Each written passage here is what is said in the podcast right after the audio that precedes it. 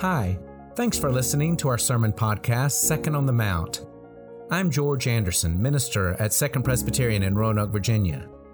I do not take it for granted that people sit in the pews on Sunday morning or listen to these podcasts hoping to hear something that connects them to God, to each other, to the world. And so I spend hours seeking the right word for the right time and said in the right way. I welcome your feedback. I encourage your sharing this sermon with anyone it might benefit, and I hope you'll return to this podcast again or come visit us for worship. We'd be happy to have you.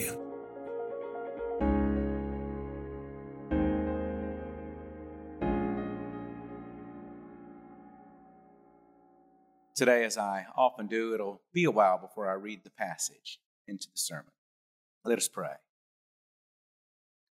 Holy God, we ask that by your word we be informed, but more formed within. Amen. The course of my preaching was set in seminary when I read Fred Craddock's book, Overhearing the Gospel. While I hope my preaching has improved over the years, I am still guided by the insights of a book that I read four decades ago.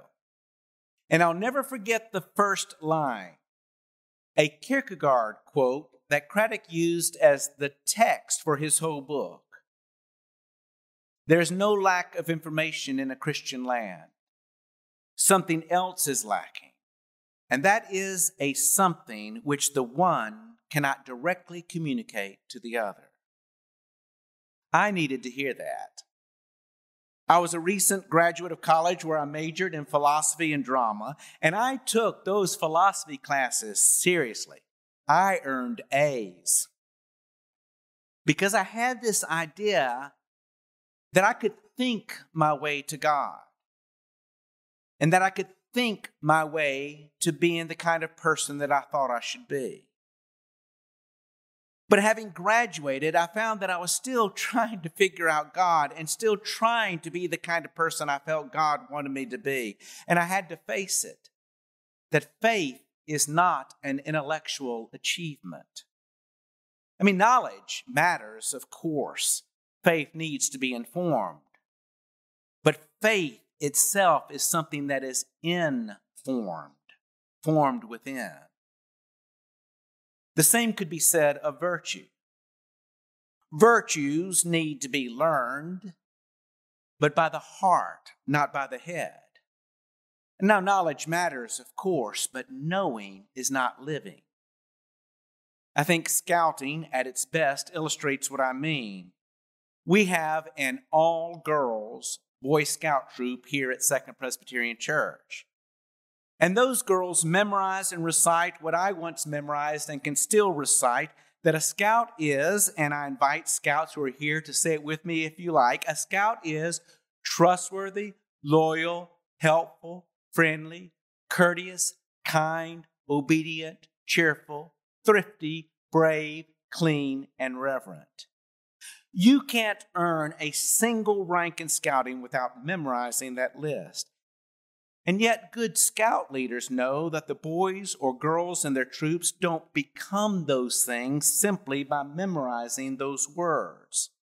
Scouts won't become those things even if they did a deep dive study into what each word means. Something else is lacking, and it is something which the one cannot directly communicate to the other. And so, what do scouts do instead? They attend scout meetings regularly. They learn to tie knots correctly.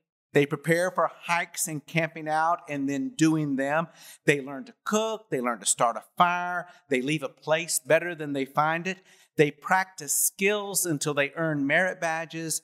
And they watch and learn from scouts who have been around longer and have a higher rank. They probably learned more than that, but only made second class. When scouting happens as it's supposed to happen, virtues are learned and character is formed through practice and habits, so that a day comes when what is memorized and said by a 10 year old girl or boy so as to be allowed to become a scout is said about a young woman or a young man who has earned the rank of eagle. He is trustworthy and loyal, helpful, courteous, kind, friendly. She is obedient, cheerful, thrifty, brave, clean, and reverent.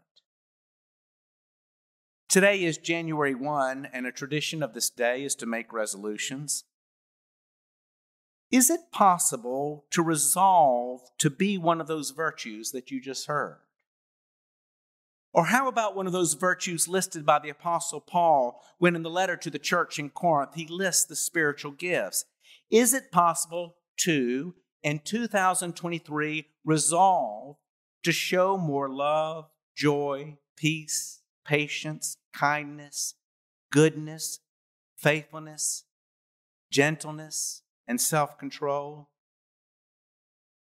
Memorize that list and you'll know a list. But knowing is not being. The Apostle Paul understood uh, that about himself. He famously said, I don't do the things that I know to be good, but I do the very things that I know to be wrong. There was no lack of information for Paul. Something else was lacking when he fell short of what he knew to be good and right, and it was something that one cannot directly communicate to the other. And knowing this about himself and knowing this about others, when Paul writes to the church in Philippi to encourage them to grow in their faith, the first thing he encourages is not that they learn more, though he certainly wants them to learn. It's not the first thing, though. Listen. And this is my prayer that your love may overflow more and more with knowledge and full insight to help you to determine what really matters, so that in the day of Christ you may be pure and blameless, having produced the harvest of righteousness that comes through Jesus Christ for the glory and praise of God. The word of the Lord. First thing is love. Paul says to love. Isn't that nice? Makes you want to say, oh. Until you really listen to what Paul says. He's not calling for love, but a particular kind of love, a kind of love for what really matters so that the Philippians can be more pure and blameless and produce more harvest of what is right. You see, we have to be careful about what we love because everyone loves. What is it that a dictator loves? What is it that Hitler or Stalin loved? What is it that the gambler whose family is in financial turmoil loves? What is it that the gamer loves when family study and hygiene are ignored? If one of your resolutions this year is to read a book on faith, you might think about reading a book that James K.A. Smith wrote called You Are What You Love. Smith explains what more and more researchers of the brain and what more and more psychologists and anthropologists are trying to tell us. If we can get past being literal about what biologically is the head and what is the heart, and go back to what is being said metaphorically about the noggin that learns and the heart that loves, then we can hear what both modern researchers and ancient sages are saying to us about head and heart, knowledge and intuition, thinking and believing, knowing and loving. And they would tell you that I just got everything backwards. In general, for the most part, it is the heart that leads the head. It is intuition that leads to our knowing. It is believing that guides how we think. It is what we love that inspires what we learn.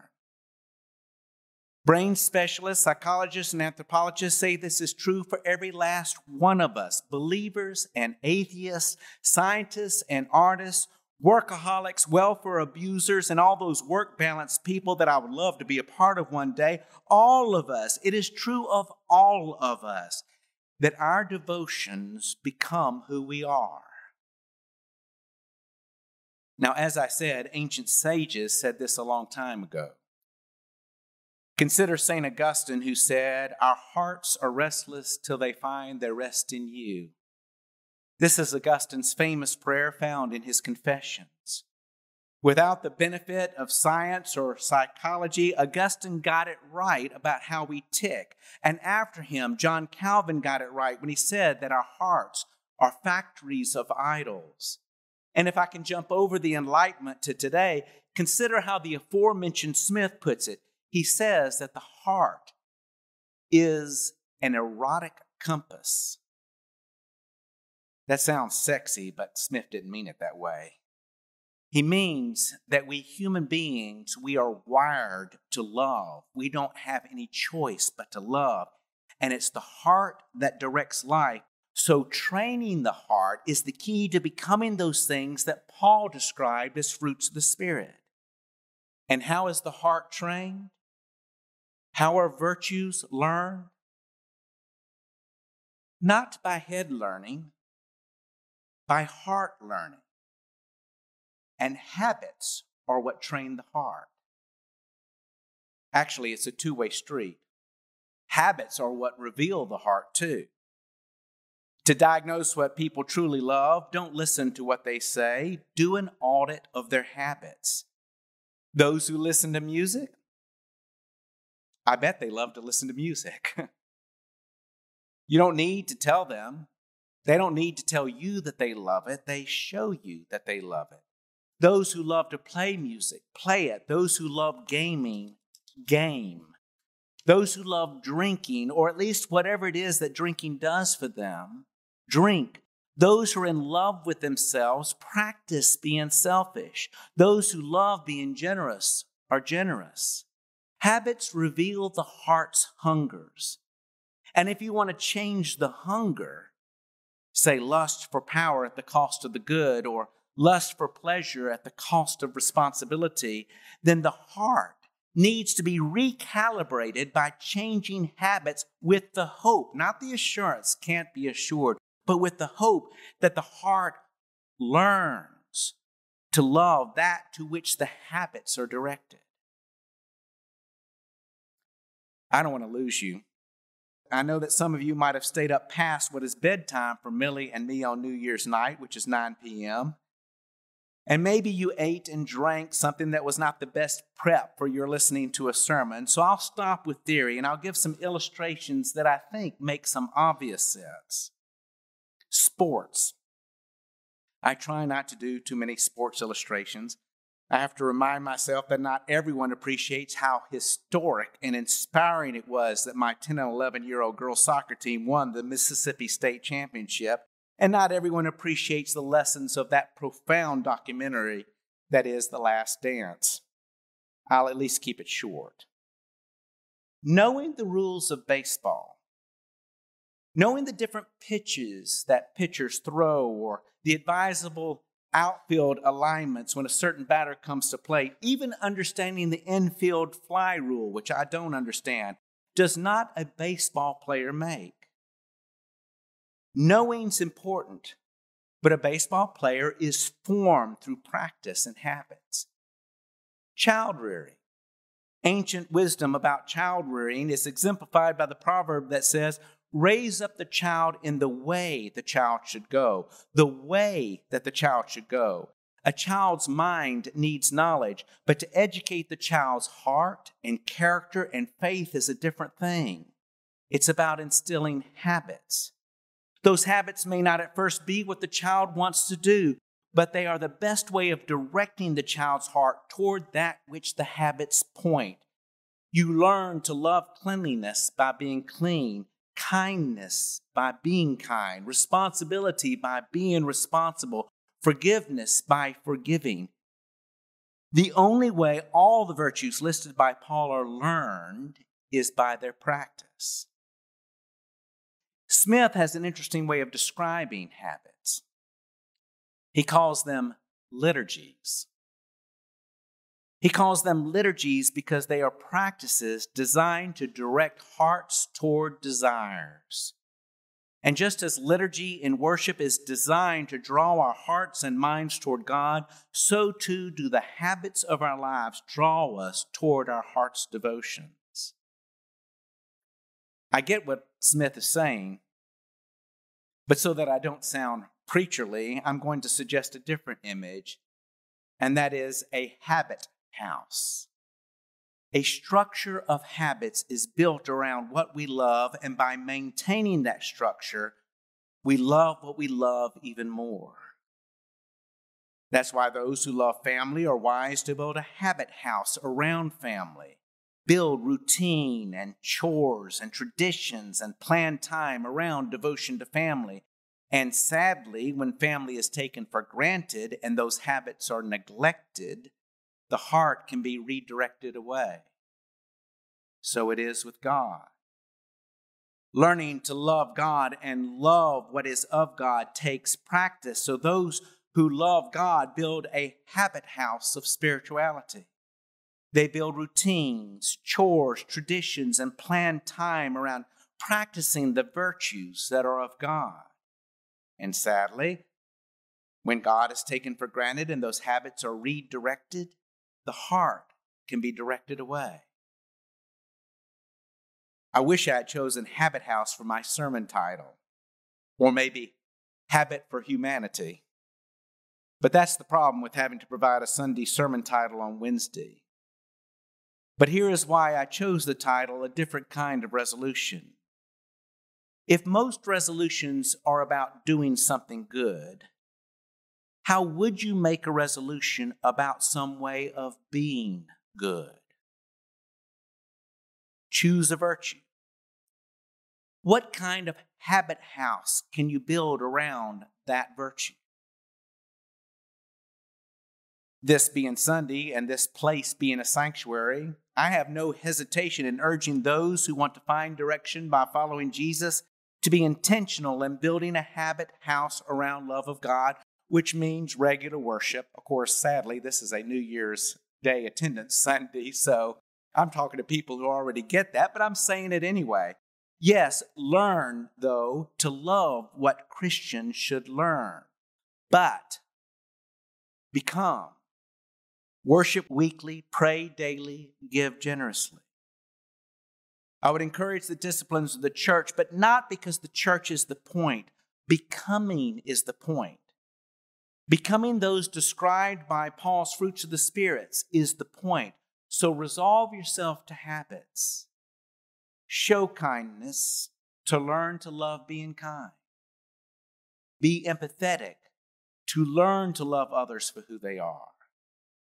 Be generous to learn to love being generous.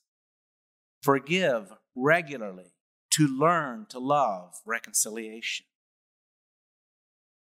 To resolve to be a better person okay, this being the church, to resolve being a better Christian is to build and maintain the habits of doing what Jesus did among us. And so to learn to love as Jesus loved, and to know God as Jesus knew God. We have set before us a habit, a practice, a discipline.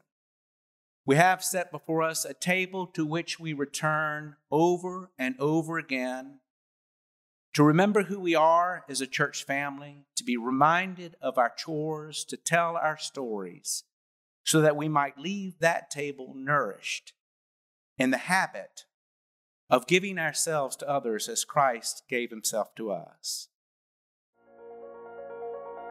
Second Presbyterian Finding Direction by Following Jesus.